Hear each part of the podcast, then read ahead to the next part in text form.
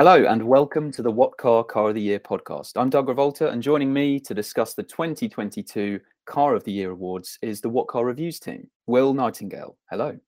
Hello, Doug. Neil Winn, hello. Hi, Doug. Max Adams, hello. Hey, Doug. And we are talking about the best new cars that you can buy right now. And don't forget for reviews and deals on all the cars that we mention and many, many more, go to whatcar.com.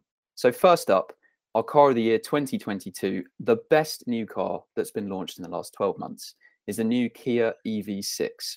So, Will, give us some background on what the car actually is.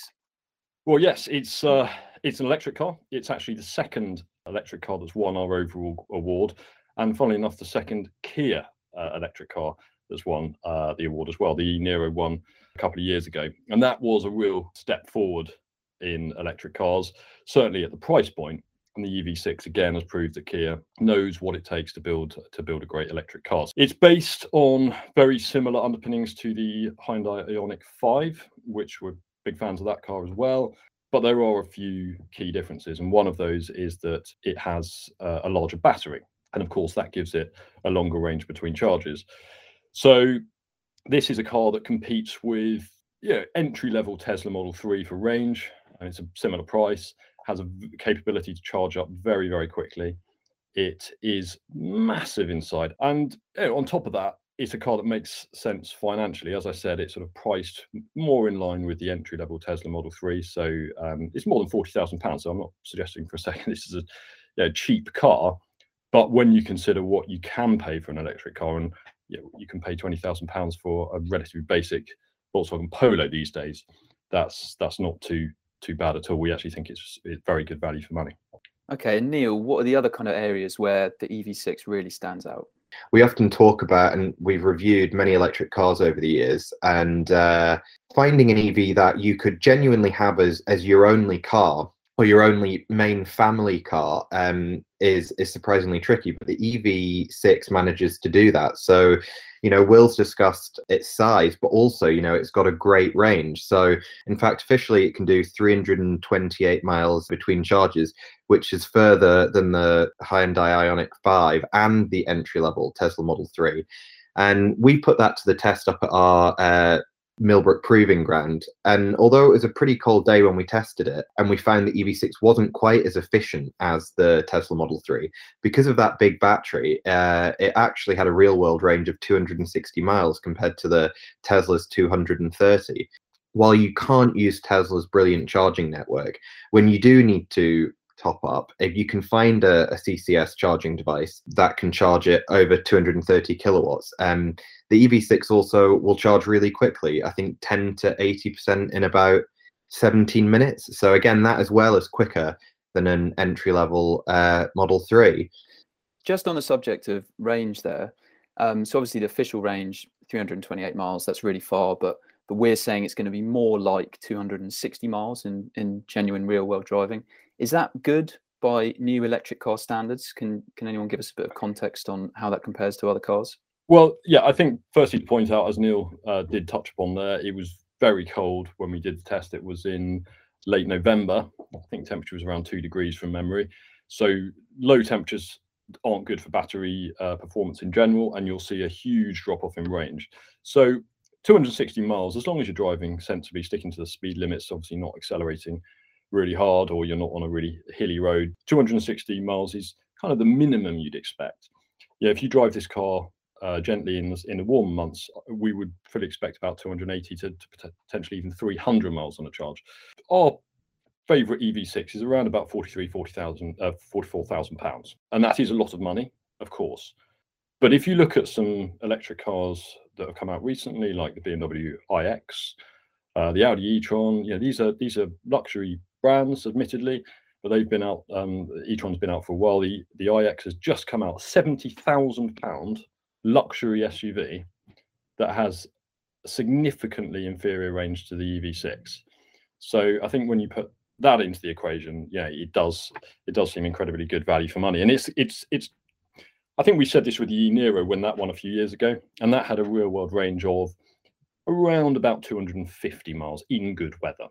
It was far enough that most people could rely on it as their uh, as their only car. If you are someone who does fewer than certainly 200 miles on a on a on a trip um, on a regular basis, you're going to have absolutely no problems with this at all because you can really charge at home. And that's the key thing to remember. You know, we talk about charging infrastructure and how fast these cars charge up. If you've got a driveway, you want to be doing your, your charging at home really because not only is it going to be less inconvenient because you're going to have to stop, you're not going to have to stop at motorway service stations and things like that, but also you're going to be paying a lot less per kilowatt hour than you will do at some of these motorway service stations and other public charging networks. Okay, great. So big range, can charge really quickly, massive inside. Max, can you tell us more about the kind of lineup of the of the EV6 range? So what different versions can you buy and also what ones would we recommend? Obviously the EV6 there at present are three trim levels to go for. There's the entry level Air, mid range GT line, and top spec GT line S. You can also get it in rear wheel drive or all wheel drive form. We recommend going for the rear wheel drive version because obviously, as Neil touched upon earlier, range is important. And if you went for the all wheel drive version, that knocks about 15 miles off the overall range. Uh, likewise, if you went for GT Line S, you'd get bigger 20 inch wheels, which, you know, they look nice, but again, lops about 15 miles off the range. So we say go for the rear wheel drive GT uh, line model.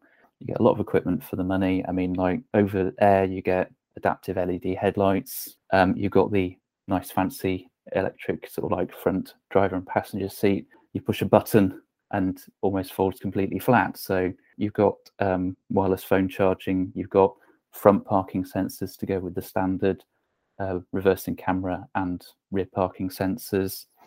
But also, quite importantly, you've got extra safety stuff like you've got your blind spot monitoring, your rear cross traffic alert. Okay, great. So loads of equipment as well.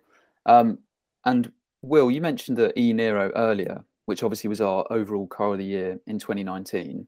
And that was a car that really felt like it moved the EV class on and set a new benchmark for it. Do you think the EV6 is going to have a similar impact on things?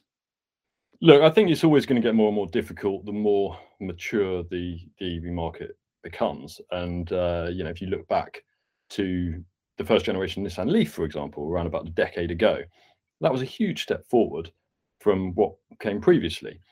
But you know, it was a it was a pretty low benchmark at that time.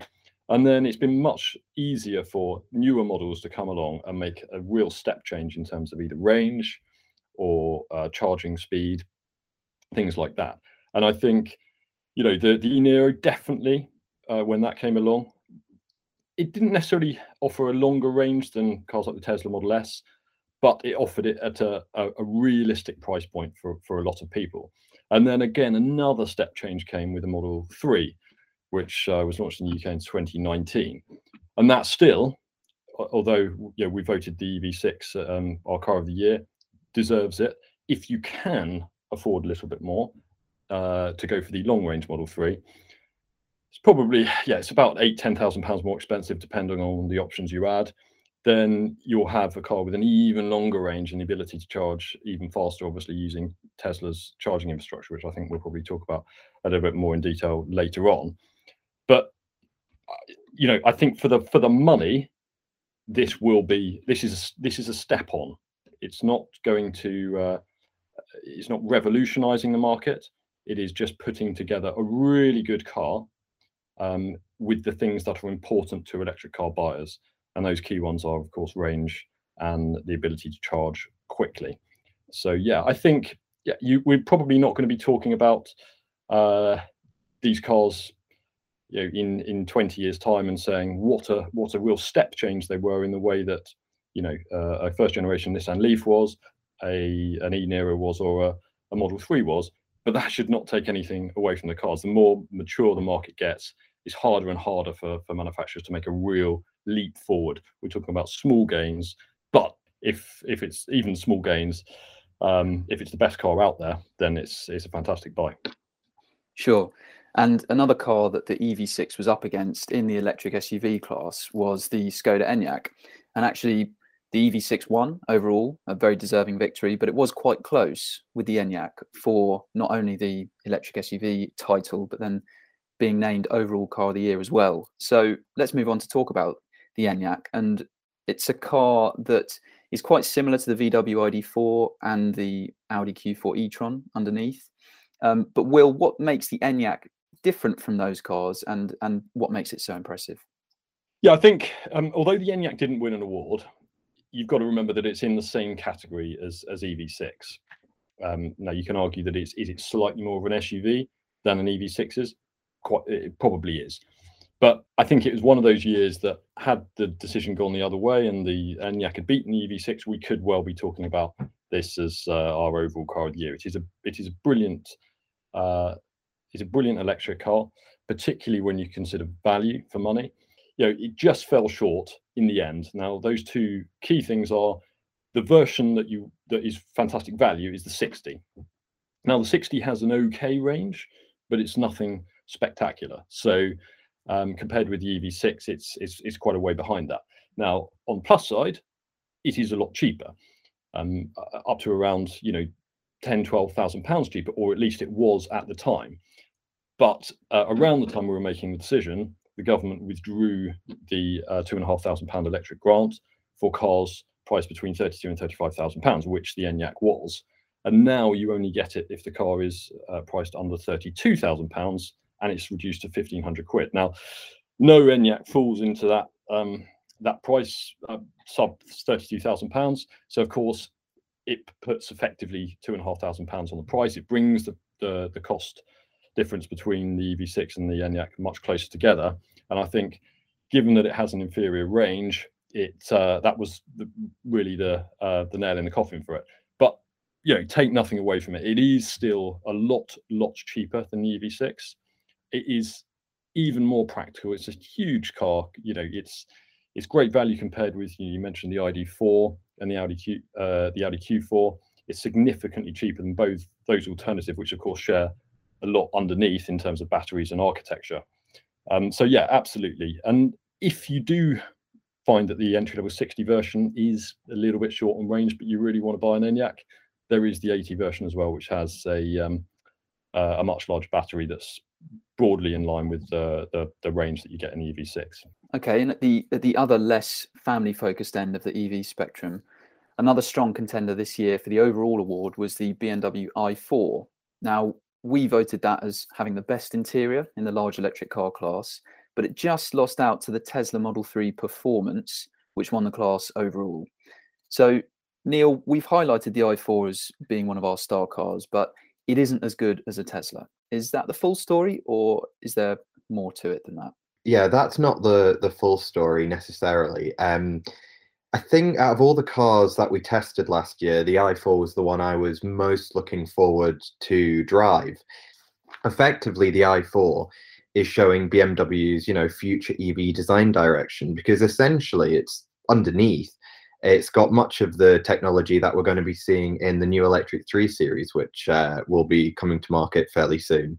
Um, and that platform in itself and the way BMW has gone around creating the i4, I think is quite interesting because unlike Tesla and Polestar that have based their cars on, you know, effectively clean sheet designs new from the ground up to be EVs, the i4 is actually based on an existing petrol and diesel powered car, the 4 Series Gran Coupe and that brings with it you know some real advantages. For example you get the same great driving position and the class leading interior quality that you've just mentioned and a level of refinement that we found to be quite a bit better than the model 3 but there's also some disadvantages basing it on a car that was initially designed for an internal combustion engine. So you know to shoehorn uh, the massive battery. It's 83.9 kilowatt hour battery uh, under the floor. You know, the rear seats have had to be lifted a little bit, which compromises rear headroom compared to the Model 3. So it's not quite as practical. And compared to the Model 3 and the Polestar 2, you also don't get a front boot. And on top of that, we also found, um, even with the eDrive 40 having that large battery, it wasn't quite as efficient on our uh, mm-hmm. testing route when we were testing range.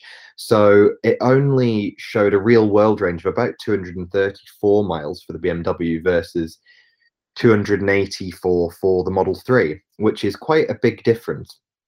And again, we should point out it was very cold that day. Um, you know, it was kind of single digits. So we, you know, you should expect a much better range than that in in most circumstances, but still quite a difference between the two cars on the same day in the same conditions. And then on top of that, as we've already touched on, probably the biggest disadvantage, which is not just unique to BMW, um, but to all manufacturers, is that you don't get the Tesla public charging network that you get access to when you get a Model 3. Um, and me and our consumer colleague, colleague Claire Evans uh, did a survey earlier in the year on public charges, uh, which again I'm sure we'll get onto a little bit later. And we found, you know, the Tesla charging network is, you know, head and shoulders above um, anything else available at the moment. Um, so overall, you do have to put a weighting on how important that is, especially if you're going to charge at home. But we found as a whole, the Model 3 still has the edge over the i4. Staying with the comparison of the i4 and the Model 3, if they had the same range and the same charging infrastructure, obviously that's a big if, do you think the outcome would have been a bit different? And, and is, is the BMW better to drive than the Tesla? It would be incredibly close so it's quite nuanced as well. We, we found that between the M50 and the Model 3 Performance, uh, which are basically the most focused versions of those cars, we actually found the Model 3 to be the slightly sharper car to drive. Um, so if you were wanting a, a performance electric uh, saloon, we would still point you in the direction of the Model 3. But at the taking one step down, um, there's only two models available at the moment of the i4. The entry level eDrive 40 to us seemed like the best package because it has the same large battery as the M50, but it's rear wheel drive. So it gets a better range than the more expensive M50. And when you compare that to the entry level Model 3, it's actually much closer. Uh, like I said earlier, I think interior quality is better, driving position's better. It actually has quite a large rear boot. It might not have that front frunk of the Tesla, but it has a hatchback rear end, so inherently you get a little bit more room in the rear boot. So taking the Tesla charging network out of the equation between those two cars, it's very close. And charging is a big factor when you've got two cars that are very close to one another, the eDrive 40 and the entry level Tesla Model 3. You have to be able to split them in some way. And unfortunately for the BMW, we just found that the Tesla super, supercharger network is so brilliant that it made the difference. Well, you touched on it there, Neil. Let's talk a bit more about the charging infrastructure. And very simply, Will, is the Tesla supercharger infrastructure good enough for owners of Tesla cars? Well, absolutely. Yeah, it's um, by far the best charging network out there. Um, of course, it is proprietary, so you can't use it if you don't have a Tesla, and that's unlike every other public charging network. You know, we talk about Ionity, um, GridServe. You can go and plug in to one of those if you have a Tesla or any other electric car, as long as you've got the right charging in interface, which most uh, most do these days.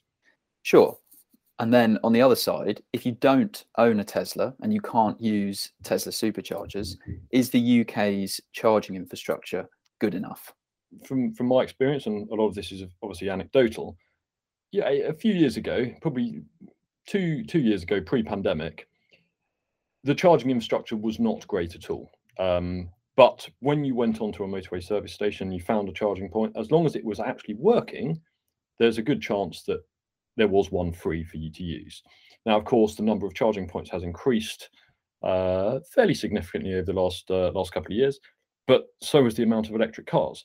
So what you find now is that when you uh, go onto certainly the major trunk roads, and unless you seek out uh, a, location that you know has eight ten chargers, you could well find that you end up having to queue. I had this the other day. I was in a BMW iX.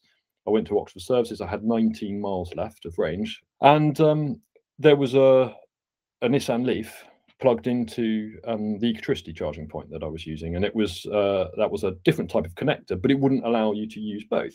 So I had to sit there for about half an hour and wait for them to finish, and I didn't have enough range. You could say that's poor planning on my part, which is fair point, um, I suppose. But it didn't have enough range to, to, to make it to the next one, certainly and not be confident that, that that one might not work. So I think this is this is a real frustration, and because you know the amount of charging points need to need to increase relative to the amount of electric cars on the road, not just more charging points, because of course, if we're getting more and more electric cars and plug-in hybrids on the road, then then that sort of um, cancels each other out. Now, if you're someone who uh, does relatively short journeys and you can charge up at home, yeah, my wife has a Renault Zoe. I can't remember the last time that she used a public charging point, probably well over a year ago, because you're it's a second car and you're doing short trips. That's one thing. But if you're using this as a uh, or thinking of this as your only car and you're thinking about doing long distances and relying on chargers that aren't on your uh, aren't at your house um, or your place of work, then the charging infrastructure for non-Tesla drivers, in my opinion, is not good enough. Now, there's a reliability issue as well. Now, I have never, and again, this is anecdotal to a point, but we've done some charging surveys. I've never got gone to a Tesla supercharger and found it doesn't work. But quite frequently, you'll plug into um, a, a, a motorway charging point that says it's working, and then for some reason it won't connect with your car, or it won't charge, or it cuts out. So that's incredibly frustrating, particularly if you've got your plans that day and you're not on holiday, you're working or, or, or whatever. So that's one problem. Um, the other problem is that, yeah, again, I was in a, yeah, around about the time we were doing the i4 versus Model 3 test. I came back to uh, to London from our proving ground, and I stopped off at a te Tesla supercharger network in the Model 3, which had relatively low state of charge.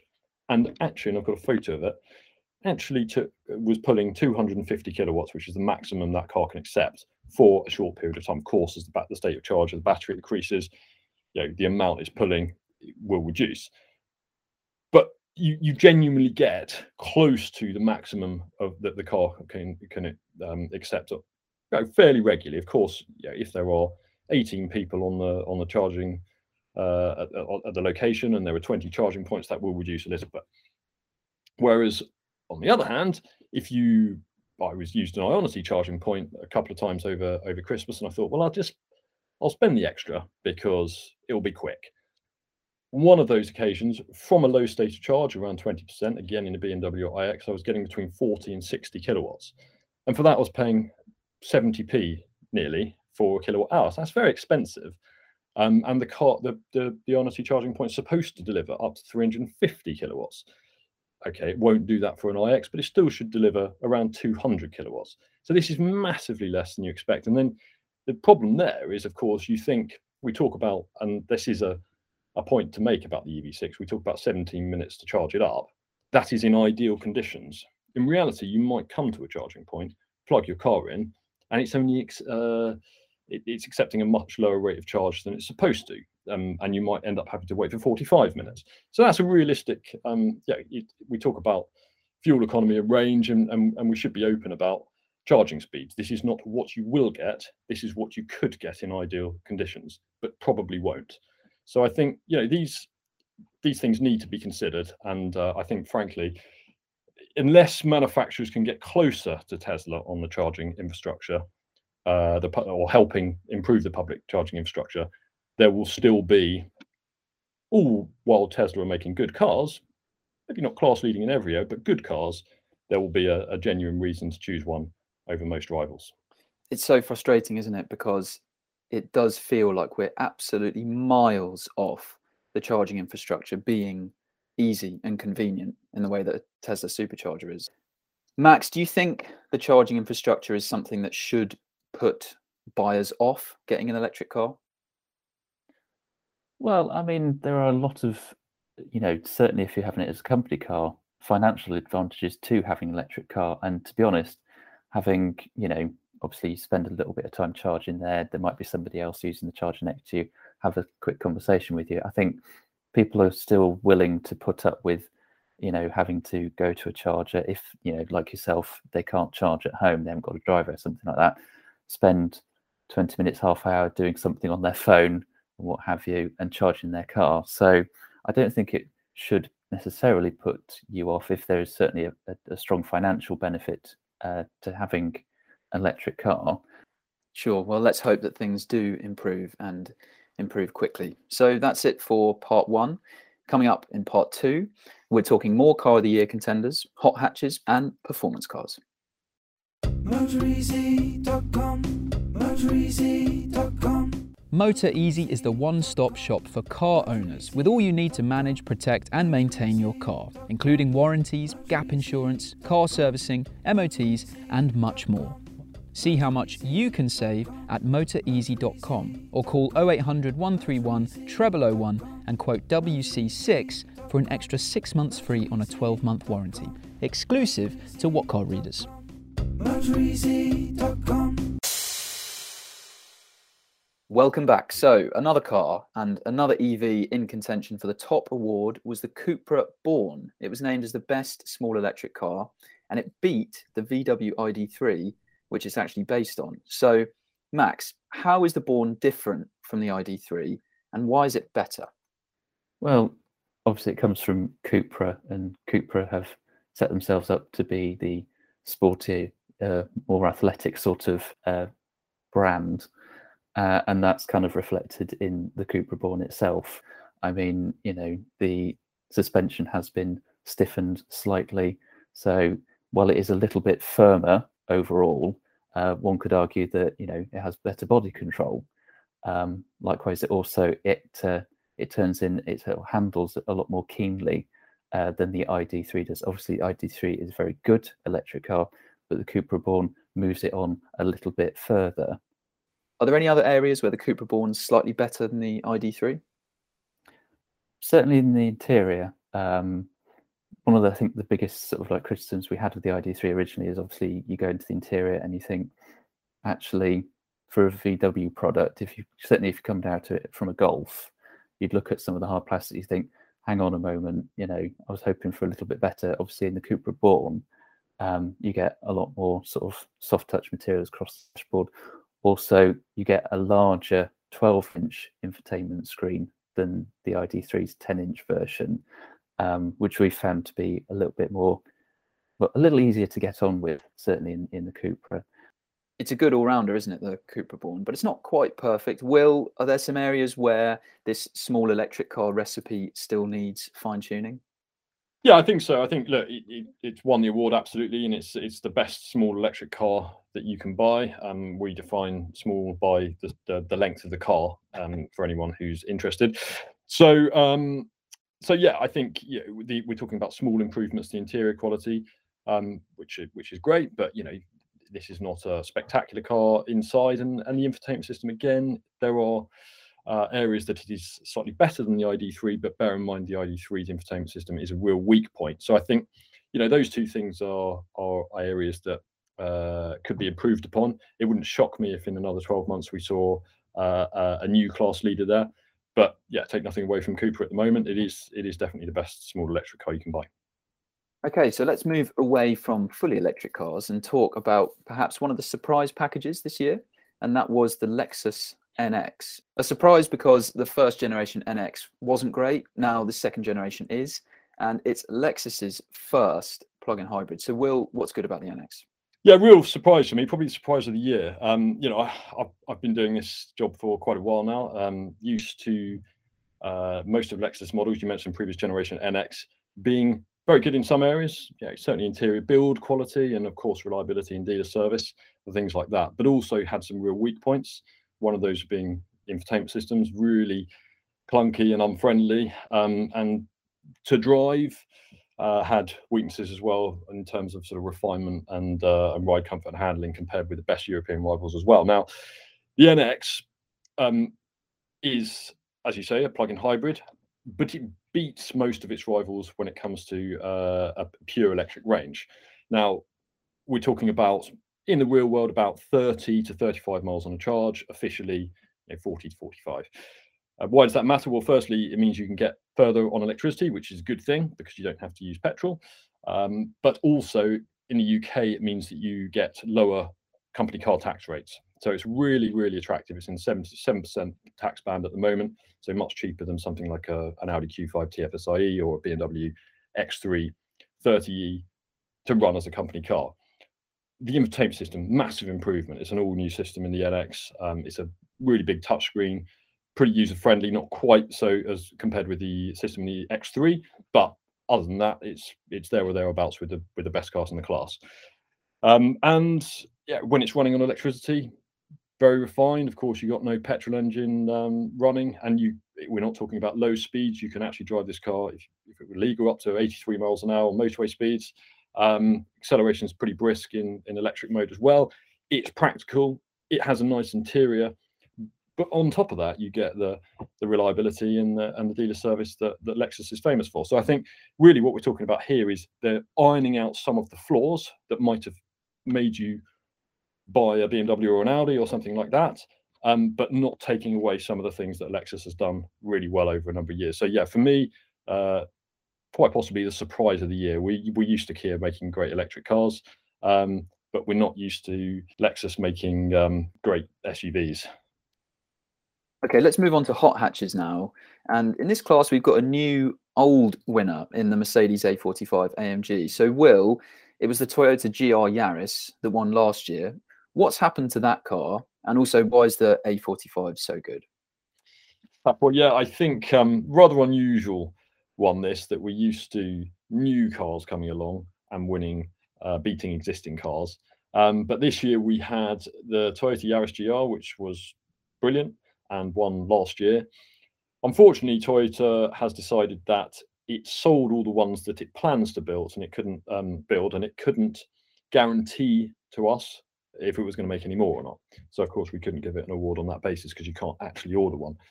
Uh, and then the car that won previous in previous years and was still a great hot hatch, the Civic Type R, uh, also went off sale. So almost, I don't want to, um, you know, uh, take anything away from the the A45, but it is almost one because two cars have gone off sale. Um, and the one thing that you would say has stopped it beating those cars in the past is its price because it is very very expensive. It's uh, around about fifty-seven thousand pounds. Lot of money for a hot hatch, but that it's always been a phenomenal car. And it wasn't unchallenged this year, was it? It wasn't at all. No. So um, the other newcomer, which is actually a direct rival, its only direct rival really, was the RS3, and very similar performance. And you know these are cars that go can go from 0 60 in less than four seconds. You know proper performance car pace. The RS3 is a little bit easier going. It's um, slightly more comfortable, slightly more refined. But for us, hot hatch is primarily about how much fun you can have, how much fun they are to drive. And it isn't as though the A45 is a pain the rest of the time. It's actually pretty comfortable. It's got adaptive suspension. Yeah, there's a bit of tire noise, but you know these are all sacrifices that you make. You make that in a 911 uh, for uh, which is a great performance car, for example. So I think it's yeah, the A45 is a fantastic, fantastic hot hatch um, brilliant dynamically, um, and yeah, easy to live with the rest of the time. Very well equipped. The only one problem is that you need to have fifty-seven thousand pounds or a lot of money on the monthly PCP payment to afford one. So let's talk about performance cars next. And last year it was the Porsche Taycan, which was the overall winner. This year the award has gone to the Taycan Cross Turismo, which is angled as the kind of off-road estate version of the Taycan. Is that true, Neil? Is that exactly what that car is? Yeah, that's effectively what it is. And, you know, when we voted the Taycan Coupe, uh, four door coupe, our overall performance car of the year last year, you know, you could argue it was something of a watershed moment um, for electric cars in general because, you know, it changed the way we kind of perceive and interact with EVs. But, you know, Porsche isn't really a brand that kind of is one to rest on its laurels. So I think it was about six months later, we got this Taycan Cross Turismo, um, which is yeah, it's a bit of an odd concept. It's a five door kind of estate car version of the of the Taycan four door coupe. But what we liked about it was that it kind of broadened the versatility of an already really highly uh, accomplished performance car, and yet it did that without compromising in other areas. So because of that estate car silhouette you know, you get more headroom and a more usable boot.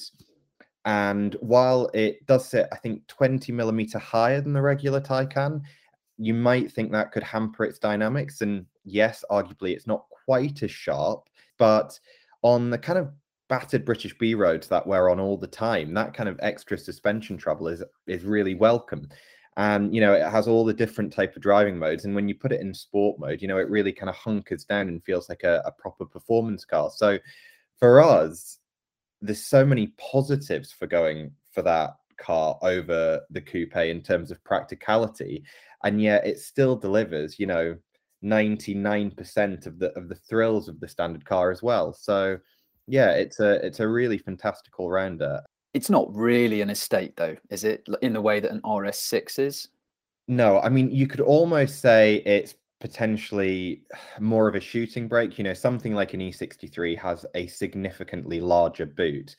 But when you're looking at both cars sitting there beside each other, the Taycan Saloon and the Cross Turismo, it's hard not to see why you wouldn't go for the Cross Turismo because, like I say, even if you occasionally take people out to dinner or you know you have children, it gives you that little bit more headroom in the rear, and the extra boot space, you know, means that you could potentially take your dog along for the ride. Not if it's a Great Dane, but you know. And ultimately, there's not much difference on price either, is there? So um, if you look at an equivalently spec Cross Turismo with the um, Taycan Coupe, then it's really not much more for that added versatility that you were talking about. Yeah, and and that's not necessarily straightforward. I mean, you know, Porsche, it always comes down to specs and uh, they are very spec dependent. So when you actually dive into the configurator, what you'll find is that the 4S Cross Turismo gets the higher performance 93.4 kilowatt hour battery as standard. Whereas if you go for the saloon, you have to pay extra for that. And once you factor that in and things like air suspension, they're both within, you know, a few hundred pounds of one another. So, you know, if you're looking at our favored 4S Cross Turismo versus the Saloon, there's very little in it. Ultimately, whichever Taycan you go for, you're getting an outstanding performance car. And that is it for part two. Coming up in part three, we're looking back at some of the struggles for the car industry in the past year, but then looking ahead to the more exciting models coming out just around the corner. MotorEasy.com, MotorEasy.com. Motor Easy is the one stop shop for car owners with all you need to manage, protect, and maintain your car, including warranties, gap insurance, car servicing, MOTs, and much more. See how much you can save at motoreasy.com or call 0800 131 0001 and quote WC6 for an extra 6 months free on a 12 month warranty, exclusive to What Car readers. Motoreasy.com.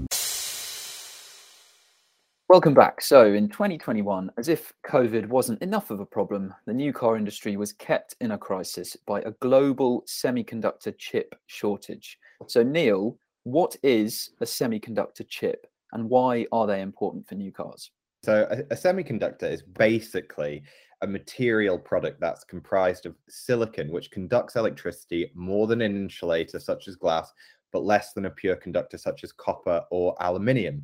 So, you can basically have silicon at room temperature and that's an insulator but heat it up and it becomes a conductor and it's that variable resistance that makes them so useful and it means that they're found in everything from your microwave to your car.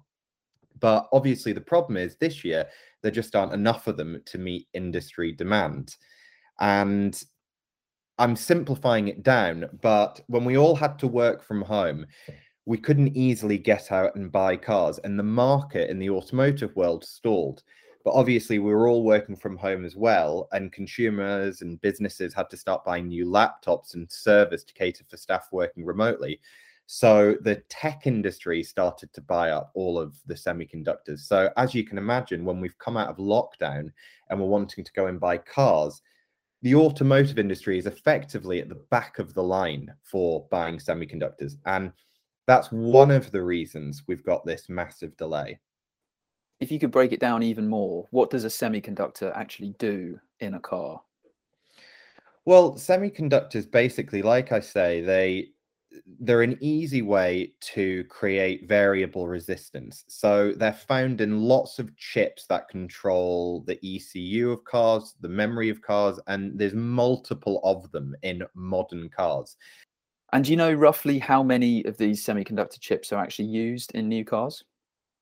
Yeah, well, it can be somewhere in the region of 50 to a thousand and i'm sure in even more technically advanced cars it'll be even more than that um, and usually you know that's not necessarily a problem semiconductors are made you know on a massive scale but there's so many different factors going on at the market that's making it difficult for places to produce them but also for them to actually be delivered and so what was the impact of that on the new car industry yeah, well, it's been pretty catastrophic on on the new car industry to to a certain degree, um, and that's really hit the consumers massively. Um, I'm sure if anybody listening has tried to buy a new car in the last year, um, it's been incredibly difficult with manufacturers perhaps offering you a different model because one the model that you're going for there's not enough semiconductors in order to be able to build that car. Um to manufacturers just saying that you're going to have to wait on a waiting list for a year two years with kind of no end in sight. And obviously the knock on impact of that is that the used car market has actually gone through the roof and kind of raised prices overnight of, of used vehicles. So really it's not easy for the consumer. If you're wanting to buy new or used at the moment there is a real bottleneck and it's kind of being felt by everybody. Is this going to be resolved anytime soon do you think? And should this put people off buying a new car? I don't think it should put people off necessarily buying a new car um, but is there an end in sight? It's very hard to say. Um, the chief executives, I think, of Intel and IBM have both said that the chip shortage could last well into 2023. And as I said, you know, I was kind of oversimplifying it um, with people working from home and purchasing new laptops. But if you speak to industry experts, they've been saying that this problem has been coming for a long time. And now, just added on top of that, the fact that the tech industry is buying more chips than ever, and shipping containers are far more expensive than they used to be. And we've had a blockage in the Suez Canal. All of these small factors have added up to a situation where, yeah, it could be another year or so before we start to see uh, semiconductors reaching manufacturers in the quantities uh, that they actually need. Okay, that's enough about problems. Let's now look forward to the next 12 months and some exciting cars that we'll be driving soon. Starting with the winner of our Reader Award. This is the car that What Car readers are most excited about the new Range Rover. So, Max, can you tell us what's new with the fifth generation of the Range Rover? New Range Rovers don't come around very often. Uh, this is the fifth new Range Rover, and I think it's like 51 year history or what have you. Um, but obviously, it is a big deal.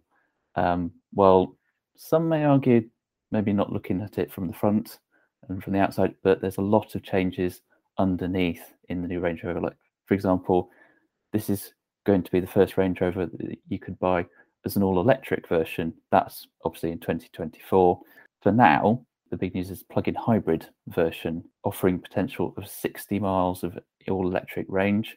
That's going to be a very big deal to people who you know, buy it and drive it in London and what have you, major cities. Um, also, rapid charging. So the ability to charge it at 50 kilowatts, you know, obviously making it a lot more usable as an electric vehicle to people. Um, practicality wise, is obviously a major difference because this is going to be the first Range Rover offered with three rows of seating. Okay, Will, are you looking forward to driving the new Range Rover? And is there anything else coming out in the next 12 months that you're looking forward to driving? Yeah, always looking forward to driving a new Range Rover. It's um, it's uh, it's an exciting time for for us motoring journalists. Uh, I'm yeah, a little bit in two minds about the design because obviously I think most people uh, would agree because they've sold an awful lot of them that the the, the current generation Range Rover, the fourth generation, is a very good looking car. Um, but there have been real step changes in the design in in uh, previous generations. Whereas this one, I think if you looked at it from the front three quarters, you'd think is this the new one or, or, or is it the previous one? I'm not sure. It looks somewhere between uh, cross between the Velar and uh, the existing Range Rover to me. There are obviously bigger differences at the back, um, but I think you know if you've got if you've got such a winning design like that and you're selling huge amounts of cars across the world and you've got a brand almost like the Golf was a few years ago, you don't want to mess with that too much. And apart from the Range Rover, Will, is there anything else that you're looking forward to this year? Well, actually, I'm, I'm looking forward to driving the Sportage, the new Kia Sportage. Kia's on a bit of a roll at the moment. So uh, so yeah, they're pretty exciting. And obviously, the other end of the scale, there's a Cayman GT4 RS that I would very much like to drive, but obviously that's um, very limited edition car and um, not the sort of thing that uh, people will be buying in great numbers. Well, allow me to bring things back to what car territory, and I'm actually quite looking forward to driving the Ora Cat, um, which we got a chance to look at before um, before Christmas, but we didn't actually get to drive it. Now, slightly left field choice perhaps, but it's one of the best selling EVs in China, but it's coming over to Europe. It's going to start from around £26,000. It's unclear yet whether that includes the grant or not. So it could be cheaper than that. It will do about 260 miles officially. So I'm just very interested to see what a very successful car in China is like in the European market and what impact that has on other kind of mainstream manufacturers over here. But Neil, is there anything else that you're looking forward to driving this year? I don't know we'll actually get behind the wheel of it this year, but I'm very much looking forward to seeing and potentially driving the the new electric Macan. Um, I think if you'd asked me that a couple of years ago, uh, you know, I, and, and when I first heard that the next Macan would be pure electric, I was genuinely surprised. I just thought that was kind of a, a mad decision. It's amazing how quick the world has really developed um, to the point where I think I saw in the news the other week that Porsche's Taycan has outsold the 911 for for the first time. So, yeah, I think uh, an all electric Macan will actually be quite exciting. Um, Especially if you see how highly we rate the Taycan, then it shows that Porsche knows what they're doing with EVs. So there's surely every reason to be excited for the new Macan. Yeah, absolutely. I mean, Porsche, like uh, like I said earlier, talking about the Cross Turismo, they've shown that an electric car can actually be fun and you know, as the Germans would say, emotional to drive. Um, so it'll be, yeah, really interesting to have a go in the Macan. And then on the other end of the scale, um, a bit more old school, I'm genuinely looking forward to driving the BMW M3 Touring. Uh, there's never been an M3 Touring, and to me, I think that uh, okay, it'll only appeal to you know the privileged few, but I think that'll be kind of a fantastic thing to drive and hopefully put up against. I don't know, maybe a new C63. We'll see. Nissan have got a couple of cars coming out that will drive fairly early this year, I think. One of them being the Ariya, which is a fully electric car. And obviously, because we have the Nissan Leaf, there's quite a lot of expectation around Nissan and the EVs that they're able to produce. And also, there'll be a version of the Qashqai, which is a bit interesting as well, isn't it, Will? Can you tell us more about the e Power Qashqai that will be in soon? Yeah, well, it's it's a hybrid, but um, rather than a, a Toyota or Lexus style hybrid, in that you can the wheels can be driven by an electric motor or by the petrol engine or by both power sources together. Um, this has uh, an effectively a, a, petrol engine that uh, acts as a generator. So if, if you think about the uh, BMW i3 range extender, which is no longer on sale, there's a petrol engine that effectively produces electricity that then powers an electric motor to drive the car along.